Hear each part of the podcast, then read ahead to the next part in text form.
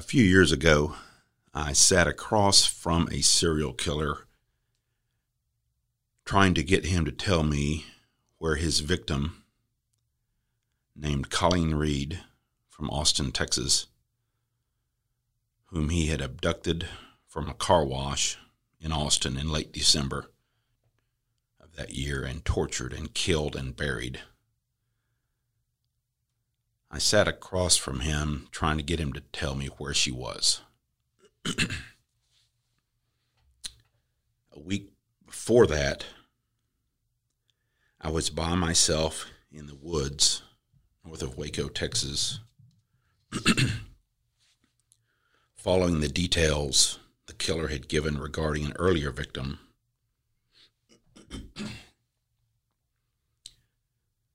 I following the directions, found her grave and dug down with my hands far enough to find her bones by myself on a Friday afternoon.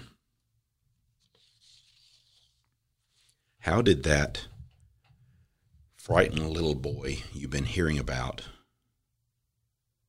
become the person I just described that was able to do those things? So if you've been listening along the way and heard pretty much everything, you know that I was a very fearful child. I was one frightened child. Afraid of what? Well, everything. Afraid of losing someone, like I'd lost my mom. Afraid of any loss. Afraid of the uncertainty and the cruelty of life that I had experienced. Those were somewhat abstract fears, maybe not imminent, but just overriding fears, as I described them, like a heavy cloth draped across the shoulder of me the time. but those fears were very real to me, and they were almost paralyzing at times. But then there was the practical fear, the physical fear. What I mean by that, as you heard, I became, as I call it, enchanted when I was about seven or so. After my mom's death set in on me at that at about that age, I pretty much stopped growing. And a small boy in a world of big boys is a bad place to be. you heard about, if you listen to the particular episode when I was playing football, try to keep playing football even though I didn't really grow. And so I got knocked out, knocked out cold playing football. that helped me begin to realize there was a danger in being small, a very real danger. So my abstract fear became very real and practical to me. What did that involve? Well, that was a fear of being beaten up by someone, uh, being uh, harassed and shoved around, which happened from time to time. Not real bad though. Um, just for fun, other guys would throw me around, literally throw me. they weren't being mean; they were just having fun. They would throw me around when I was little, working at a place one time, there they had a, uh, um, a loading hook, kind of like a little crane that lifted up um, recycled um, cardboard and everything. It was at a grocery store I worked at, and they had a big winch and a hook. And they, this guy that worked there, I was so little, he hooked me by my belt to the winch thing and and then turned it on and lifted me up in the up in the air. And that didn't frighten me. That just made me realize I was little. And so as I have said, I think it's bad to confirm fears in a child. If kids have fears to begin with of different things, all kids have fears of different things. Try not, let's try not to confirm it because it just it sets in on them that there's a reason to be afraid. And something happened when I was a teenager. Something happened that confirmed sort of a mix of the very real physical and the abstract fear. I had worked in restaurants as a dishwasher and busboy when I was 14 and 15, but I got a really great job in a grocery store by the time I was 16. And, um, you know, packaging, taking people's groceries out. And I was, I'll tell you next time about what I ended up doing. I ended up run, being a runner, trying to run because I couldn't do other sports, but I could run. And so there was a race in Dallas, in Dallas, Texas, every year back then called the Turkey Trot, and it was on Thanksgiving morning. And back then, it was an eight mile run, and all of my friends on my cross country, you know, distance team would run that. I think we were even required to run it every year and see how we did at eight mile distance. And so I was scheduled to work the, at the grocery store the night before that run. And usually that um, working at the grocery store the night or the evening and nighttime, you had to mop the sweep the whole store and mop the whole store, and usually didn't get out till about eleven to midnight, depending on how everything went. And so the night before Thanksgiving, when I was 16 or maybe 17, so that I didn't have to be up as late, a friend of mine that also worked there switched with me. I asked him if he would switch um, and let me work for him in a couple of days if he would work for me the night before Thanksgiving so I could have a little bit of rest before I ran that race early the next morning. and he, he agreed to. He agreed to do that.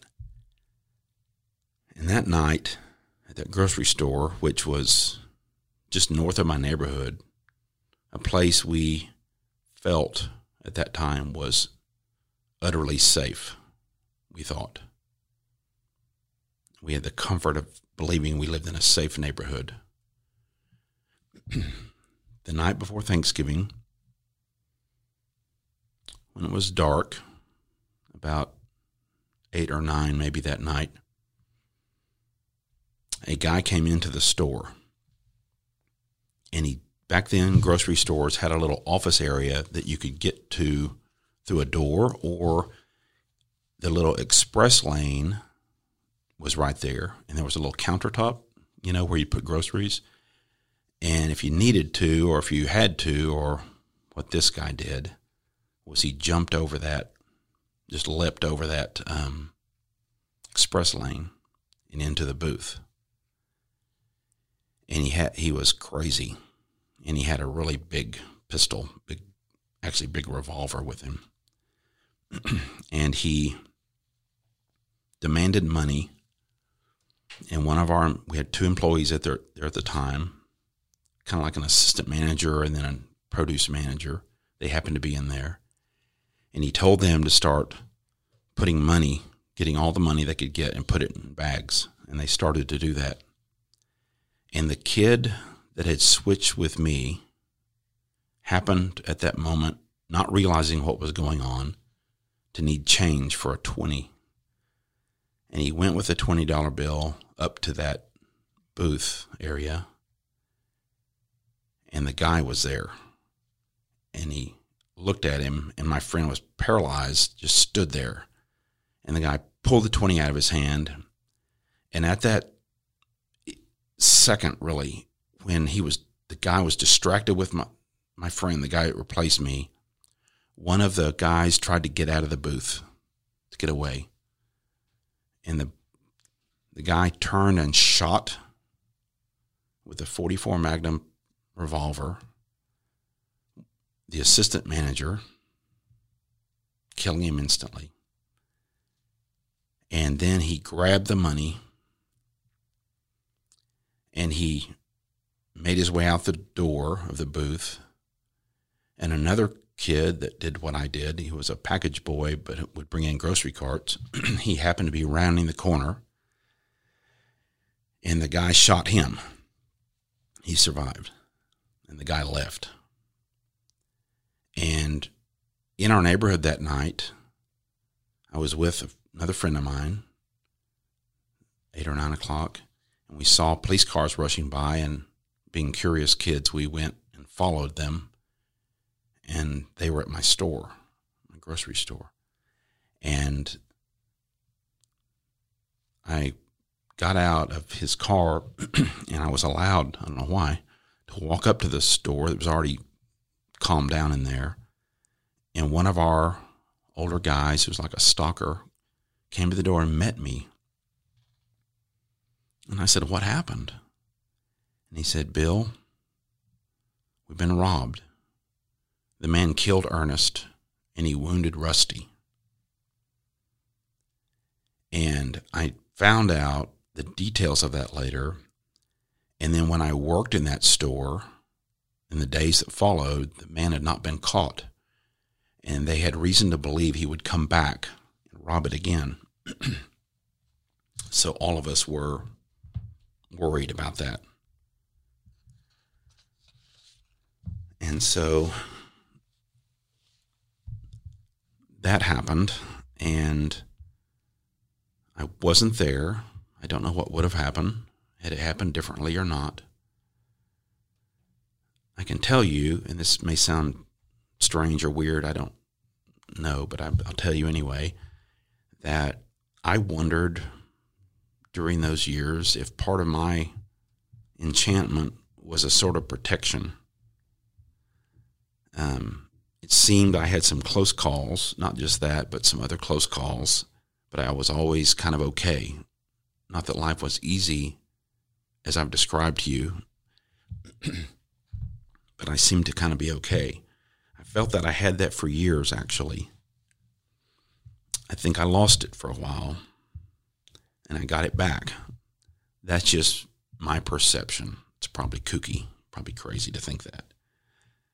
But I'm just telling you, and I will talk more about that later. But while this robber killer scared me again, confirming more of these fears in me when I was a teenager. And by the way, let me just tell you, he robbed another one of the same brand of grocery stores in Dallas a few weeks later, and the police lay in wait. And when he came out, they got in a gunfight and they killed him. but anyway, while that incident, that thing that happened, bothered me, it was also the beginning of something. It was the beginning of me wanting to do something about being so afraid. And I could either just be afraid of everything and in essence just you know stay at home and live my life in the shadow of my father or the shadow of my house, or I could try to do something about it. And the way I started to do something about it was is a funny way, but I here's what I did. One of the first things I did when I was just a little older. Now keep in mind, I was from the suburbs of Dallas, so this was not a rural area. Not many cowboys running around unless they were Dallas cowboys. Um, but when I went to college, I went to a college that was well Texas A and M. It was agricultural school in its origin, and there were lots of cowboys from all over Texas that went there to study agriculture or to study something else. but they happened to be from little towns, and I started hanging around with them. And I knew I was not a good horseback rider. I was not good at any of it, but I wanted to learn about it, and I did. And it struck me that rodeoing, in other words, like riding a bareback horse in a rodeo, that was a little crazy, but it was certainly dangerous. And it just fit the bill for what I needed to try to overcome some fear. And so one summer, I decided that's what I would do. There was a little rodeo in southeast Texas didn't cost very much to enter. It was thirty five dollars, which I used my little income to to enter it. And I did that. Not, you know, you're probably not going to get killed doing that. it's very unlikely, but you might get hurt pretty good. and I wanted to face something where I could, in the immediate sense, understand I could be in danger and to do it on purpose to try to overcome this fear. And so I did.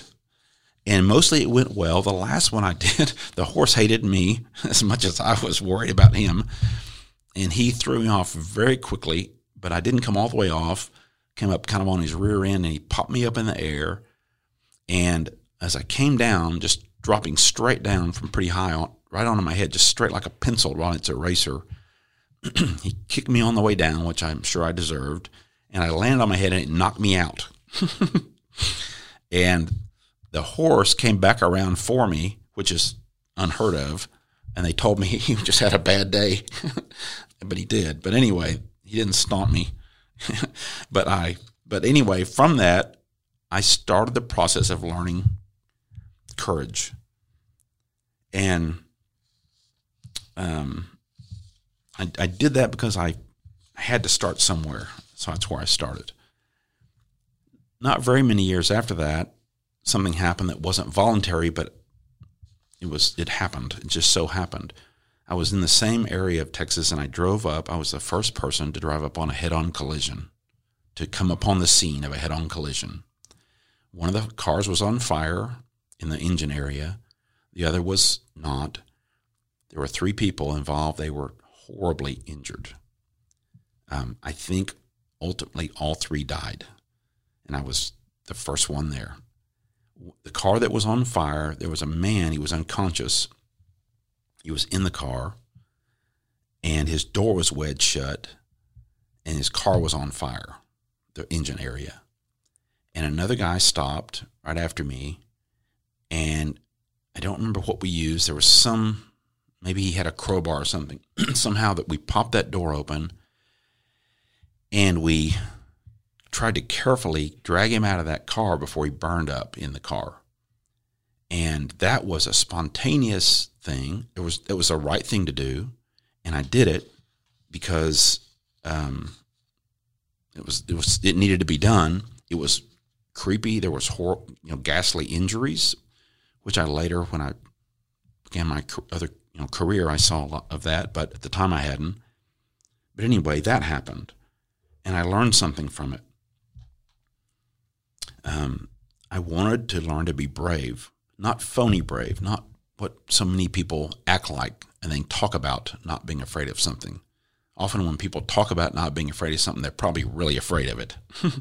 but anyway, so I became a prosecutor. My dad had been a prosecutor in Dallas, so a lawyer who prosecutes cases, you know, who sends uh, people to trial and to probation or prison or whatever. And I did that. I prosecuted my first murder case when I was 23 years old. And a couple years after that or so, I got in a position to become a federal prosecutor in an area of Texas that had not had one. And I pretty quickly, with keeping in mind how I hated violent crime because of what hap- what I saw happen to my store and my friends at the store, I wanted to go after the, the worst, the most dangerous people that I could find. I wanted to deal with it directly, and I wanted to look at it directly. And I, through this time, determined that courage, at least to me, is doing something or taking a stand, or doing an act, not knowing how it will come out. It's not courage if you to jump in after the wind. It's jumping in, not knowing how deep the water is and not knowing for sure that you'll get out. Now that's courage. You think that Rosa Parks, if you know who that is, knew how that was going to come out for her? uh, for that matter, Dr. Martin Luther King, do you think he knew um, how things would come out when he decided to take action? And that uh, Audie Murphy, the World War II most decorated soldier from just northeast of Dallas, Audie Murphy, he did things knowing that would likely be a very, very bad result. That's courage. He did it anyway. They did it anyway. so when I began to prosecute, I would look right at them, you know, and particularly really, really bad people, and I would let them know that in this circumstance right now, I'm in charge. I'm not afraid of you. You need to be afraid of me.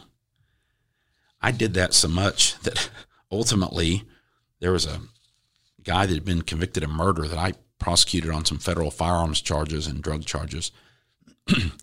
and I poked at him a little too much, I guess, in court. And when he got to prison, he told another inmate who later told me that guy, the first thing he was going to do when he got out of prison was to come kill you.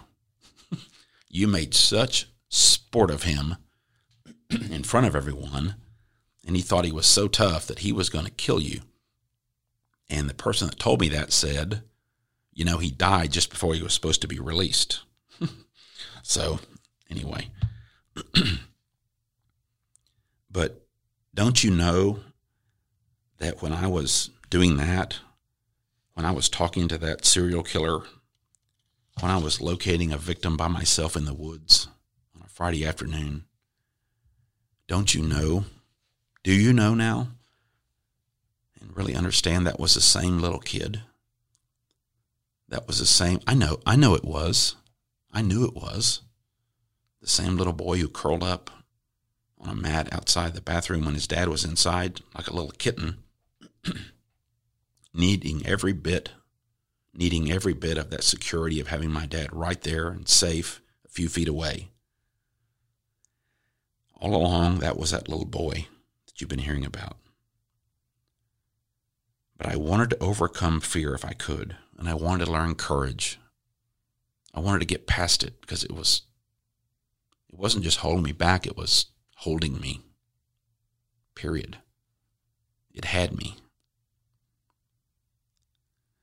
So that's kind of how I did it. There's some other examples of that and some other stories you might be interested in hearing later. um, but for now, that's that's how I did it. I wanted to visit with you next time if if it would work out about um, about kids and love um, and learning to love people and uh, maybe how kids or teenagers understand love maybe better than adults do. And sometimes their love is more pure.